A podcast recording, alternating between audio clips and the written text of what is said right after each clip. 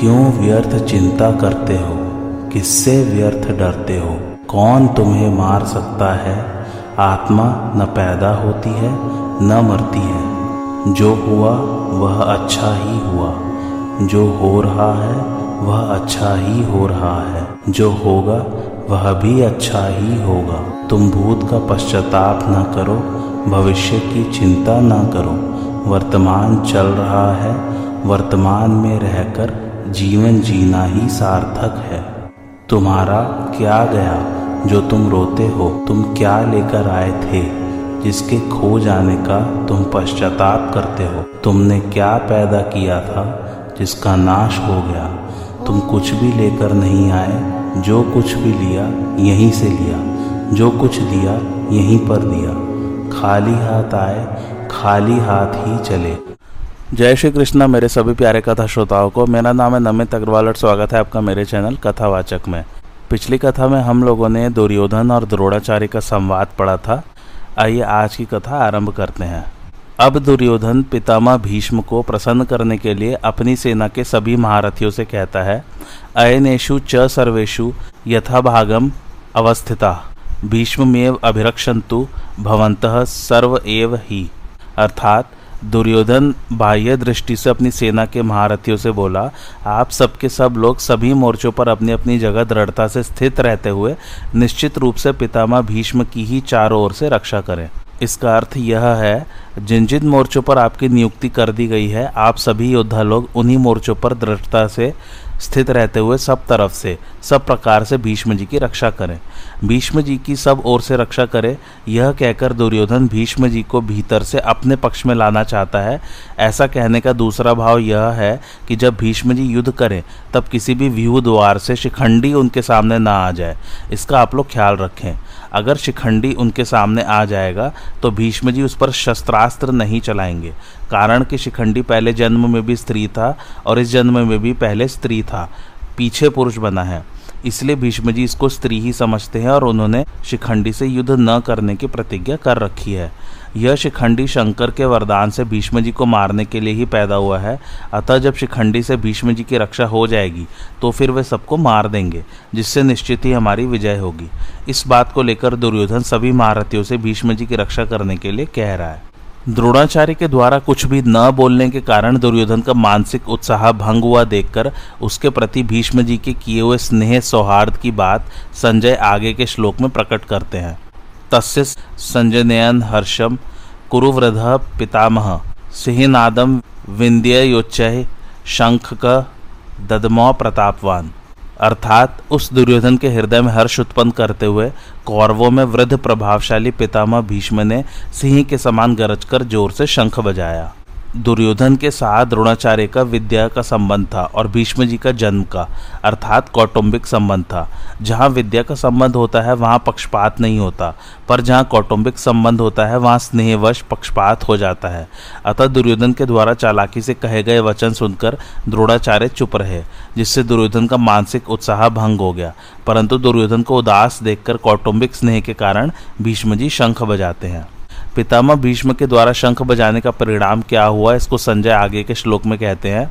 ततः शंखाश्च भैर्यश्च पड़वानक गोमुखा सह सैवाभ्य हनयंत स शब्दस्तु मूलो भवत अर्थात उसके बाद शंख और भेरी, नगाड़े तथा ढोल, मृदंग और नरसिंघे बाजे एक साथ ही बज उठे। उनका वह शब्द बड़ा भयंकर हुआ।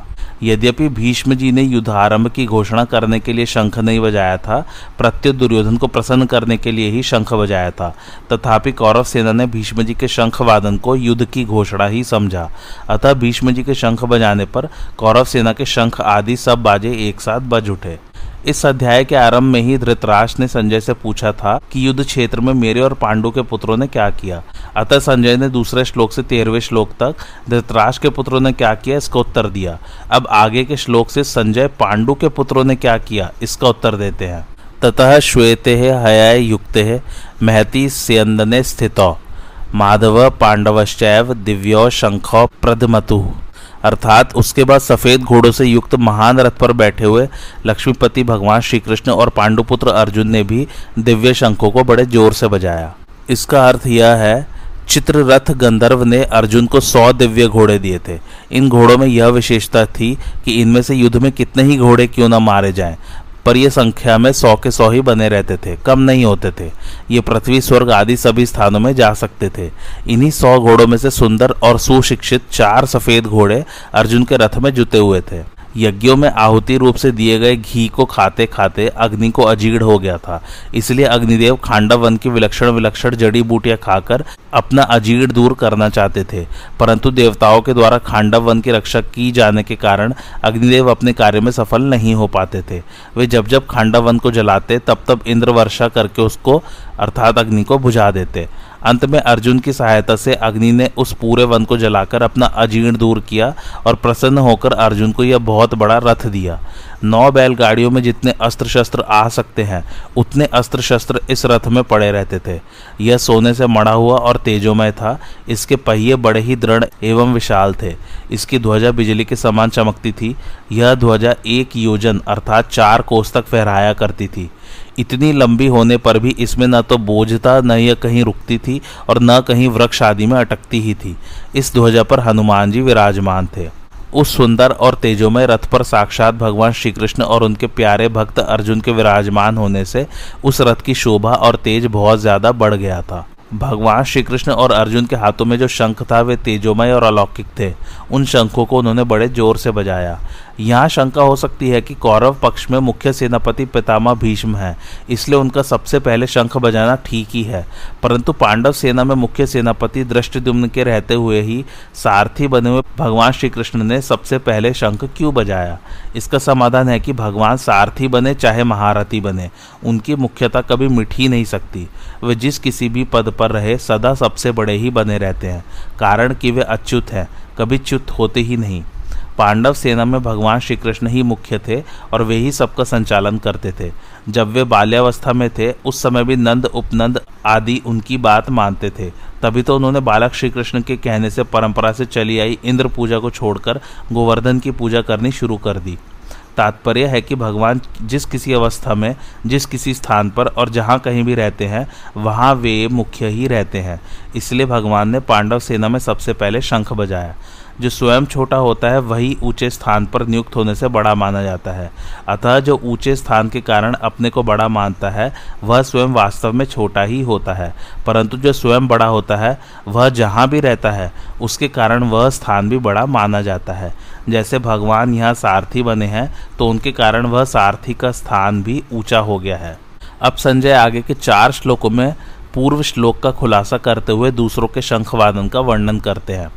पांचजन्यम ऋषिकेशो देवदत्तम धनंजया, पौंड्रम धदमो महाशंखम भीम कर्मा व्रकोदरा अर्थात अंतर्यामी भगवान श्री कृष्ण ने पाँच जन्य नामक तथा धनंजय अर्जुन ने देवदत्त नामक शंख बजाया और भयानक कर्म करने वाले व्रकोदर भीम ने पौंड्र नामक महाशंख बजाया। इसका अर्थ यह है, सबके अंतर्यामी अर्थात सबके भीतर की बात जानने वाले साक्षात भगवान श्री कृष्ण ने पांडवों के पक्ष में खड़े होकर पाँच जन्य नामक शंख बजाया।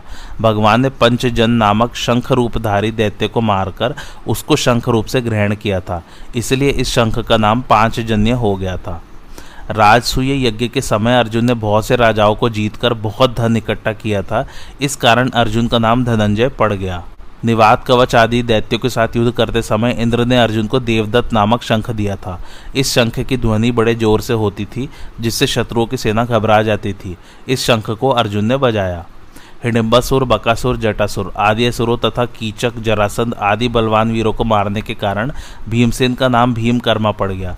उनके पेट में जठ राग्नि के सिवाय व्रक नाम की एक विशेष अग्नि थी, जिससे बहुत अधिक भोजन पचता था। इस कारण उनका नाम व्रकोदर पड़ गया। ऐसे भीमकर्मा, व्रकोदर भीमसेन ने बहुत बड़े आकार वाला पौंड्र नामक शंख बजाया। अनंत विजयम राजा कुंती पुत्रो युधिष्ठिर, नकुल सहदेवश्च सुघोषमणि पुष्पक। अर्थात कुंती पुत्र राजा युधिष्ठिर ने अनंत विजय नामक शंख बजाया तथा नकुल और सहदेव ने सुघोष और मणिपुष्पक नामक शंख बजाए। काश्यश्च परमेश्वास शिखंडी च महारथ दृष्टिदुम्नो विराटश्च सात्यकिश्च अपराजितः, द्रुपदो द्रौपदयाश्च सर्वशः पृथिवीपते, सौभद्रश्च महाबाहु शंखानधमु पृथक पृथक। अर्थात हे राजन, श्रेष्ठ धनुष वाले काशीराज और मारुति शिखंडी तथा दृष्टिदुम्न एवं राजा विराट और अजय सात्यकी, राजा द्रुपद और द्रौपदी के पाँचों पुत्र तथा लंबी लंबी भुजाओं वाले सुभद्रा पुत्र अभिमन्यु, इन सभी ने सब ओर से अलग अलग अपने अपने शंख बजाए। महारथी शिखंडी बहुत शूरवीर था। यह पहले जन्म में स्त्री अर्थात काशीराज की कन्या अंबा था और इस जन्म में भी राजा द्रुपद को पुत्री रूप से प्राप्त हुआ था। आगे चलकर यही शिखंडी स्थूणाकड़ नामक यक्ष से पुरुषत्व प्राप्त करके पुरुष बना। भीष्म जी इन सब बातों को जानते थे और शिखंडी को स्त्री ही समझते थे। इस कारण वे इस पर बाढ़ नहीं चलाते थे। अर्जुन ने युद्ध के समय इसी को आगे करके भीष्म जी पर बाढ़ चलाया और उनको रथ से नीचे गिरा दिया। अर्जुन का पुत्र अभिमन्यु बहुत शूरवीर था। युद्ध के समय इसने द्रोण निर्मित चक्रव्यूह में घुसकर अपने पराक्रम से बहुत से वीरों का संहार किया। अंत में कौरव सेना के छह महारथियों ने इसको अन्यायपूर्वक घेर कर इस पर शस्त्र, अस्त्र चलाए। दुशासन पुत्र के द्वारा सिर पर गदा का प्रहार होने से इसकी मृत्यु हो गई। संजय ने शंखवादन के वर्णन में कौरव सेना के शूरवीरों में से केवल भीष्म जी का ही नाम लिया और पांडव सेना के शूरवीरों में से भगवान श्री कृष्ण अर्जुन, भीम आदि अठारह वीरों के नाम लिए। इससे ऐसा प्रतीत होता है कि संजय के मन में अधर्म के पक्ष कौरव सेना का आदर नहीं है। इसलिए वे अधर्म के पक्ष का अधिक वर्णन करना उचित नहीं समझते, परंतु उनके मन में धर्म के पक्ष का आदर होने से और भगवान श्री कृष्ण तथा पांडवों के प्रति आदर भाव होने से वे उनके पक्ष का ही अधिक वर्णन करना उचित समझते हैं और उनके पक्ष का वर्णन करने में ही उनको आनंद आ रहा है। पांडव सेना के शंखवादन का कौरव सेना पर क्या असर हुआ, इसको आगे के श्लोक में कहते हैं। स घोषो धार्त राष्ट्रणाम हृदयानी व्यद्यारयत नभश्च पृथिवीम चैव तुमुलो व्यनुनादयन। अर्थात पांडव सेना के शंखों के उस भयंकर शब्द ने आकाश और पृथ्वी को भी गुंजाते हुए अन्यायपूर्वक राज्य हड़पने वाले दुर्योधन आदि के हृदय विदीर्ण कर दिए। पांडव सेना की वह शंख ध्वनि इतनी विशाल, गहरी, ऊँची और भयंकर हुई कि उस ध्वनि प्रतिध्वनि से पृथ्वी और आकाश के बीच का भाग गूंज उठा। उस शब्द से अन्यायपूर्वक राज्य को हड़पने वालों के और उनकी सहायता के लिए उनके पक्ष में खड़े हुए राजाओं के हृदय विदीर्ण हो गए। तात्पर्य है कि हृदय को किसी अस्त्र शस्त्र से विदीर्ण करने से जैसी पीड़ा होती है, वैसी ही पीड़ा उनके हृदय में शंख ध्वनि से हो गई।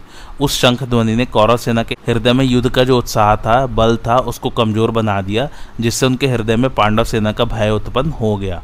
यहाँ शंका होती है कि कौरवों की ग्यारह अक्षौहिणी सेना के शंख आदि बाजे बजे तो उनके शब्द का पांडव सेना पर कुछ भी असर नहीं हुआ। पर पांडवों की सात अक्षौहिणी सेना के शंख बजे तो उनके शब्द से कौरव सेना के हृदय विदीर्ण क्यों हो गए? दुर्योधन के पक्ष में ग्यारह अक्षौहिणी सेना का होना संभव ही नहीं था।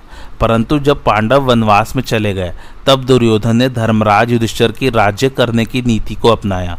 जैसे युधिष्ठर जी अपना कर्तव्य समझकर प्रजा को सुख देने के लिए धर्म और न्यायपूर्वक राज्य करते थे, ऐसे ही दुर्योधन ने भी अपना राज्य स्थापित करने के लिए, अपना प्रभाव जमाने के लिए प्रजा के साथ युधिष्ठर के समान बर्ताव किया। तेरह वर्ष तक प्रजा के साथ अच्छा बर्ताव करने से युद्ध के समय बहुत सेना जुट गई, जो कि पहले पांडवों के पक्ष में थी और पांडवों को चाहती थी।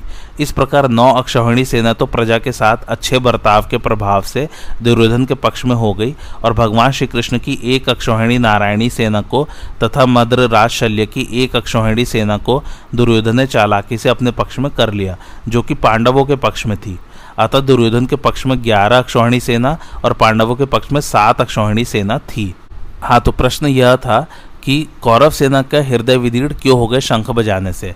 इसका समाधान यह है कि जिनके हृदय में अधर्म, पाप, अन्याय नहीं है, अर्थात जो धर्म पूर्वक अपने कर्तव्य का पालन करते हैं, उनका हृदय मज़बूत होता है, उनके हृदय में भय नहीं होता।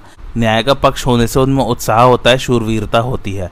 पांडवों ने वनवास के पहले भी न्याय और धर्मपूर्वक राज्य किया था और वनवास के बाद भी नियम के अनुसार कौरवों से न्यायपूर्वक राज्य मांगा था। अतः पांडवों के हृदय में भय नहीं था, प्रत्युत उत्साह था शूरवीरता थी। तात्पर्य है कि पांडवों का पक्ष धर्म का था। इस कारण कौरवों की ग्यारह स्वर्णी सेना के बाजों के शब्द का पांडव सेना पर कोई असर नहीं हुआ।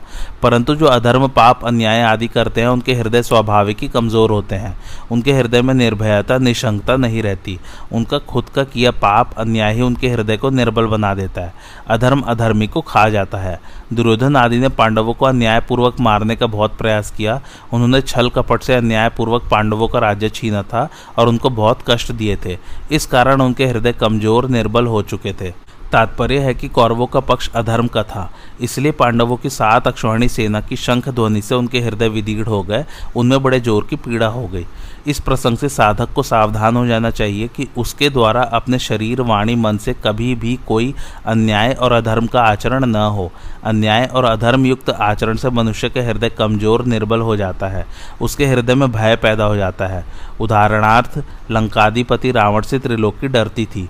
वही रावण जब सीता जी का हरण करने जाता है, तब भयभीत होकर इधर उधर देखता है। इसलिए साधक को चाहिए कि वह अन्याय, अधर्मयुक्त आचरण कभी न करे। धृतराष्ट्र ने पहले श्लोक में अपने और पांडु के पुत्रों के विषय में प्रश्न किया था।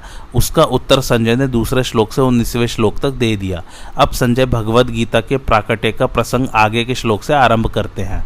अथ व्यवस्थितान दृष्टवा धार्तराष्ट्रान कपिध्वज, प्रवृत्ते शस्त्र संपाते, धनुरुद्यम्य पांडव ऋषिकेशम तदा वाक्यमिदमहा महीपते। अर्थात, हे महीपते धृतराष्ट्र, अब शस्त्र चलने की तैयारी हो ही रही थी कि उस समय अन्यायपूर्वक राज्य को धारण करने वाले राजाओं और उनके साथियों को व्यवस्थित रूप से सामने खड़े हुए देखकर कपिध्वज पांडुपुत्र अर्जुन ने अपना गांडीव धनुष उठा लिया और अंतर्यामी भगवान श्री कृष्ण से यह वचन बोले। इसका अर्थ यह है, अब संजय भगवान श्री कृष्ण और अर्जुन के संवाद रूप भगवद गीता का आरंभ करते हैं। यद्यपि पितामह भीष्म ने युद्ध आरंभ की घोषणा के लिए शंख नहीं बजाया था, प्रत्युत केवल दुर्योधन को प्रसन्न करने के लिए ही शंख बजाया था, तथापि कौरव और पांडव सेना ने उसको युद्ध आरंभ की ही घोषणा ही मान लिया और अपने अपने अस्त्र शस्त्र हाथ में उठाकर तैयार हो गए। इस तरह सेना को शस्त्र उठाए देखकर वीरता में भरकर अर्जुन ने भी अपना गांडीव धनुष हाथ में उठा लिया। जब आपके पुत्र दुर्योधन ने पांडवों की सेना को देखा, तब वह भागा भागा द्रोणाचार्य के पास गया, परंतु जब अर्जुन ने कौरवों की सेना को देखा, तब उनका हाथ सीधे गांडीव धनुष पर ही गया। इससे मालूम होता है कि दुर्योधन के भीतर भय है और अर्जुन के भीतर निर्भयता है, उत्साह है, वीरता है। अर्जुन के लिए कपिध्वज विशेषण देकर संजय धृतराज को अर्जुन के रथ की ध्वजा पर विराजमान हनुमान जी का स्मरण कराते हैं। जब पांडव वन में रहते थे, तब एक दिन अकस्मात वायु ने एक दिव्य सहस्त्र दल कमल लाकर द्रौपदी के सामने डाल दिया। उसे देखकर द्रौपदी बहुत प्रसन्न हो गई और उसने भीमसेन से कहा कि, वीरवर, आप ऐसे बहुत से कमल ला दीजिए। द्रौपदी की इच्छा पूर्ण करने के लिए भीमसेन वहाँ से चल पड़े। जब वे कदली वन में पहुँचे, तब वहाँ उनकी हनुमान जी से भेंट हो गई। उन दोनों के आपस में कई बातें हुई। अंत में हनुमान जी ने भीमसेन से वरदान मांगने के लिए आग्रह किया तो भीमसेन ने कहा कि मेरे पर आपकी कृपा बनी रहे। इस पर हनुमान जी ने कहा कि, हे वायुपुत्र, जिस समय तुम बाढ़ और शक्ति के आघात से व्याकुल शत्रुओं की सेना में घुसकर सिंहनाद करोगे, उस समय मैं अपनी गर्जना से उस सिंहनाद को और बढ़ा दूँगा। इसके सिवाय अर्जुन के रथ की ध्वजा पर बैठकर मैं ऐसी भयंकर गर्जना किया करूँगा जो शत्रुओं के प्राणों को हरने वाली होगी, जिससे तुम लोग अपने शत्रुओं को सुगमता से मार सकोगे। इस प्रकार जिनके रथ की ध्वजा पर हनुमान जी विराजमान है, उनकी विजय निश्चित है। पांडव सेना को देखकर दुर्योधन तो गुरु द्रोणाचार्य के पास जाकर चालाकी से भरे हुए वचन बोलता है, परंतु अर्जुन कौरव सेना को देखकर जो जगत गुरु है, अंतर्यामी है, मन बुद्धि आदि के प्रेरक है, ऐसे भगवान श्री कृष्ण से शूरवीरता, उत्साह और अपने कर्तव्य से भरे हुए आगे कहे जाने वाले वचन बोलते हैं। सेन योरु भयोर मध्य, रथम स्थापय मेच्युत याव देता निरीक्षे, युद्धु कामान अवस्थितान। कैरमया सह योधव्यम स्मरण समुद्य में। अर्जुन बोले, हे अच्युत, दोनों सेनाओं के मध्य में मेरे रथ को आप तब तक खड़ा कीजिए जब तक मैं युद्ध क्षेत्र में खड़े हुए इन युद्ध की इच्छा वालों को देख न लूँ कि इस युद्ध रूप उद्योग में मुझे किन किन के साथ युद्ध करना योग्य है। इसका अर्थ यह है कि दोनों सेनाएँ जहाँ युद्ध करने के लिए एक दूसरे के सामने खड़ी थी, वहाँ उन दोनों सेनाओं में इतनी दूरी थी कि एक सेना दूसरी सेना पर बाढ़ आदि मार सके। उन दोनों सेनाओं का मध्य भाग दो तरफ़ से मध्य था। पहला सेनाएँ जितनी चौड़ी खड़ी थी, उस चौड़ाई का मध्य भाग और दूसरा दोनों सेनाओं का मध्य भाग। जहाँ से कौरव सेना जितनी दूरी पर खड़ी थी, उतनी ही दूरी पर पांडव सेना खड़ी थी। ऐसे मध्य भाग में रथ खड़ा करने के लिए अर्जुन भगवान से कहते हैं, जिससे दोनों सेनाओं को आसानी से देखा जा सके। पहले अर्जुन शूरवीरता के साथ अपने रथ को दोनों सेनाओं के बीच में खड़ा करने की आज्ञा देते हैं, फिर भगवान दोनों सेनाओं के बीच में रथ को खड़ा करके कुरुवंशियों को देखने के लिए कहते हैं। और अंत में दोनों सेनाओं के बीच में ही विषाद मग्न अर्जुन को गीता का उपदेश देते हैं। इस प्रकार पहले अर्जुन में शूरवीरता थी। बीच में कुटुंबियों को देखने से मोह के कारण उनकी युद्ध से उपरति हो गई और अंत में उनको भगवान से गीता का महान उपदेश प्राप्त हुआ, जिससे उनका मोह दूर हो गया। इससे यह भाव निकलता है कि मनुष्य जहाँ कहीं और जिस किसी परिस्थिति में स्थित है, वहीं रहकर वह प्राप्त परिस्थिति का सदुपयोग करके निष्काम हो सकता है और वहीं उसको परमात्मा की प्राप्ति हो सकती है, कारण कि परमात्मा संपूर्ण परिस्थितियों में सदा एक रूप से रहते हैं। दोनों सेनाओं के बीच में रथ कब तक खड़ा करे? इस पर अर्जुन कहते हैं कि युद्ध की इच्छा को लेकर कौरव सेना में आए हुए सेना सहित जितने भी राजा लोग खड़े हैं, उन सबको जब तक मैं देख न लूँ, तब तक आप रथ को वहीं खड़ा रखिए। इस युद्ध के उद्योग में मुझे किन किन के साथ युद्ध करना है? उनमें कौन मेरे समान बल वाले हैं? कौन मेरे से कम बल वाले हैं? और कौन मेरे से अधिक बल वाले हैं? उन सबको मैं ज़रा देख लूँ। अर्जुन कह रहे हैं कि हमने तो संधि की बात ही सोची थी, पर उन्होंने संधि की बात स्वीकार नहीं की, क्योंकि उनके मन में युद्ध करने की ज़्यादा इच्छा है। अतः उनको मैं देखूँ कि कितने बल को लेकर वे युद्ध करने की इच्छा रखते हैं। योत्स्य मानान वेक्ष है यह एतेत्र समागत, धारत राष्ट्र से दुर्बुद्धेर युद्धे प्रियचे कीर्षव।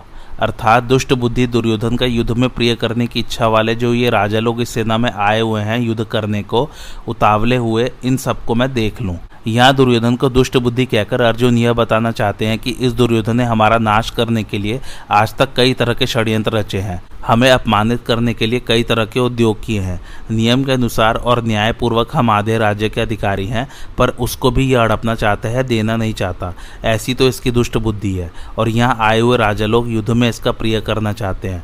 वास्तव में तो मित्रों का यह कर्तव्य होता है कि वे ऐसा काम करें, ऐसी बात बताएँ जिससे अपने मित्र का लोक परलोक में हित हो। परंतु ये राजा लोग दुर्योधन की दुष्ट बुद्धि को शुद्ध न करके उल्टे उसको बढ़ाना चाहते हैं और दुर्योधन से युद्ध कराकर, युद्ध में उसकी सहायता करके उसका पतन ही करना चाहते हैं। तात्पर्य है कि दुर्योधन का हित किस बात में है, उसको राज्य भी किस बात से मिलेगा और उसका परलोक भी किस बात से सुधरेगा, इन बातों का वे विचार ही नहीं कर रहे हैं। अगर ये राजा लोग उसको ये सलाह देते कि, भाई, कम से कम आधा राज्य तुम रखो और पांडवों का आधा राज्य पांडवों को दे दो तो इससे दुर्योधन का आधा राज्य भी रहता और उसका परलोक भी सुधरता। अर्जुन के ऐसा कहने पर भगवान ने क्या किया, इसको संजय आगे के दो श्लोकों में कहते हैं। एव मुक्तो ऋषिकेशो गुड़ा केशेन भारत सेन मध्ये स्थापयति वा रथोत्तम भीष्म द्रोण प्रमुखतः सर्वेशा च महिषितां उवाच पार्थ पश्यतान समवेतान कुरुनीति। अर्थात, हे भरतवंशी राजन, निद्रा विजयी अर्जुन के द्वारा इस तरह कहने पर अंतर्यामी भगवान श्री कृष्ण ने दोनों सेनाओं के मध्य भाग में पितामह भीष्म और आचार्य द्रोड़ के सामने तथा संपूर्ण राजाओं के सामने श्रेष्ठ रथ को खड़ा करके इस प्रकार कहा कि, हे पार्थ, इन इकट्ठे हुए कुरुवंशियों को देख, ये संजय कह रहे हैं। इसका अर्थ यह है कि अर्जुन के केश घुंघराले थे और उनका निद्रा पर आधिपत्य था, अतः उनको गुड़ाकेश कहा गया है। जो निद्रा आलस्य के सुख का गुलाम नहीं होता और जो विषय भोगों का दास नहीं होता, केवल भगवान का ही दास होता है, उस भक्त की बात भगवान सुनते हैं, केवल सुनते ही नहीं, उसके आगे का पालन भी करते हैं। इसलिए अपने सखा भक्त अर्जुन के द्वारा आज्ञा देने पर अंतर्यामी भगवान श्री कृष्ण ने दोनों सेनाओं के बीच में अर्जुन का रथ खड़ा कर दिया। जो मन, बुद्धि, इंद्रिया आदि सबके प्रेरक है, सबको आगे देने वाले हैं, वे ही अंतर्यामी भगवान यहाँ अर्जुन के आज्ञा का पालन करने वाले बन गए हैं। यह उनकी अर्जुन पर कितनी अधिक कृपा है। दोनों सेनाओं के बीच में जहाँ खाली जगह थी, वहाँ भगवान ने अर्जुन के शेष रथ को खड़ा कर दिया। उस रथ को भी भगवान ने विलक्षण चतुराई से ऐसी जगह खड़ा किया, जहाँ से अर्जुन को कौटुंबिक संबंध वाले पितामह भीष्म, विद्या के संबंध वाले आचार्य द्रोण एवं कौरव सेना के मुख्य मुख्य राजा लोग सामने दिखाई दे सकें।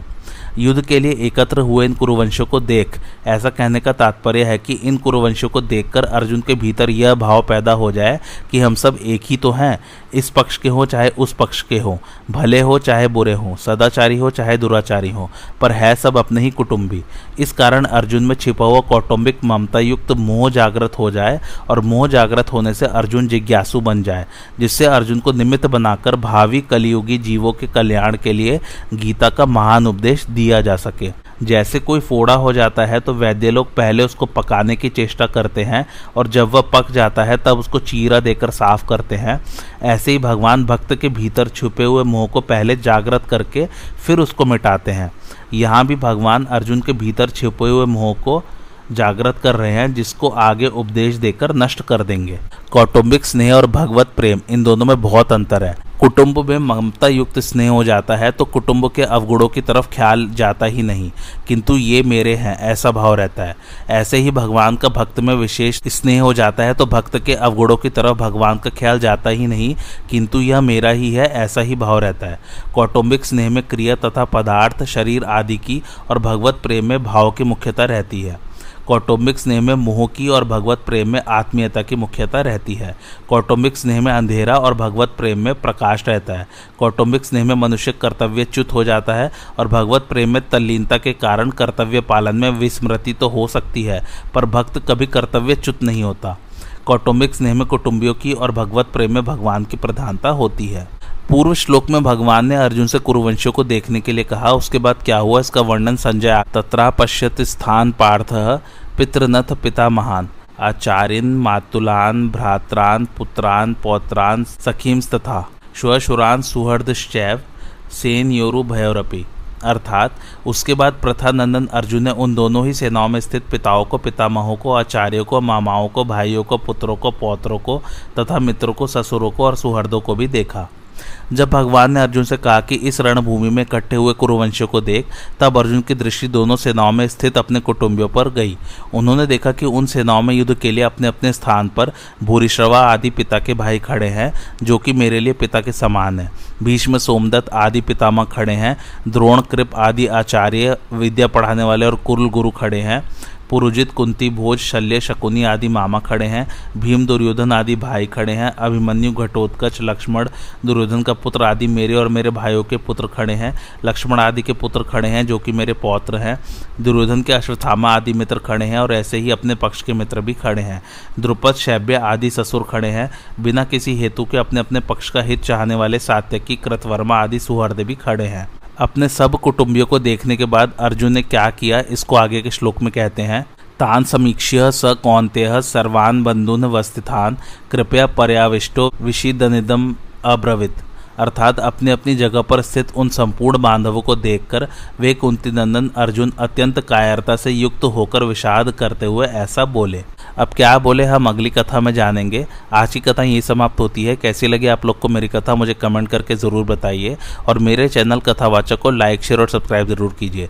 थैंक्स फॉर वॉचिंग धन्यवाद।